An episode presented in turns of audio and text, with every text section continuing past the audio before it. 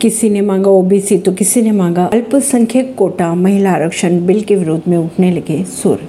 केंद्र सरकार की तरफ़ से सदन में महिला आरक्षण बिल को सदन में पेश किया गया। यह बिल पेश होने के साथ ही हर बार की तरह कुछ लोगों ने इसका विरोध करा, लेकिन इस बार विरोध का रुख सिरे से नकारा जाने का नहीं है, बल्कि उसमें नई मांग की शक्ल ले ली है, जैसे कि सपा, राष्ट्रीय जनता दल, सपा, भीम आर्मी, बसपा सहित आरक्षण के अंदर आरक्षण की मांग रख डाली। नई तरह की मांग में बदल गया सपा और आरजेडी का विरोध। सपा और आरजेडी की अगर बात की जाए तो इस बिल के विरोध में पहले भी ये लोग थे।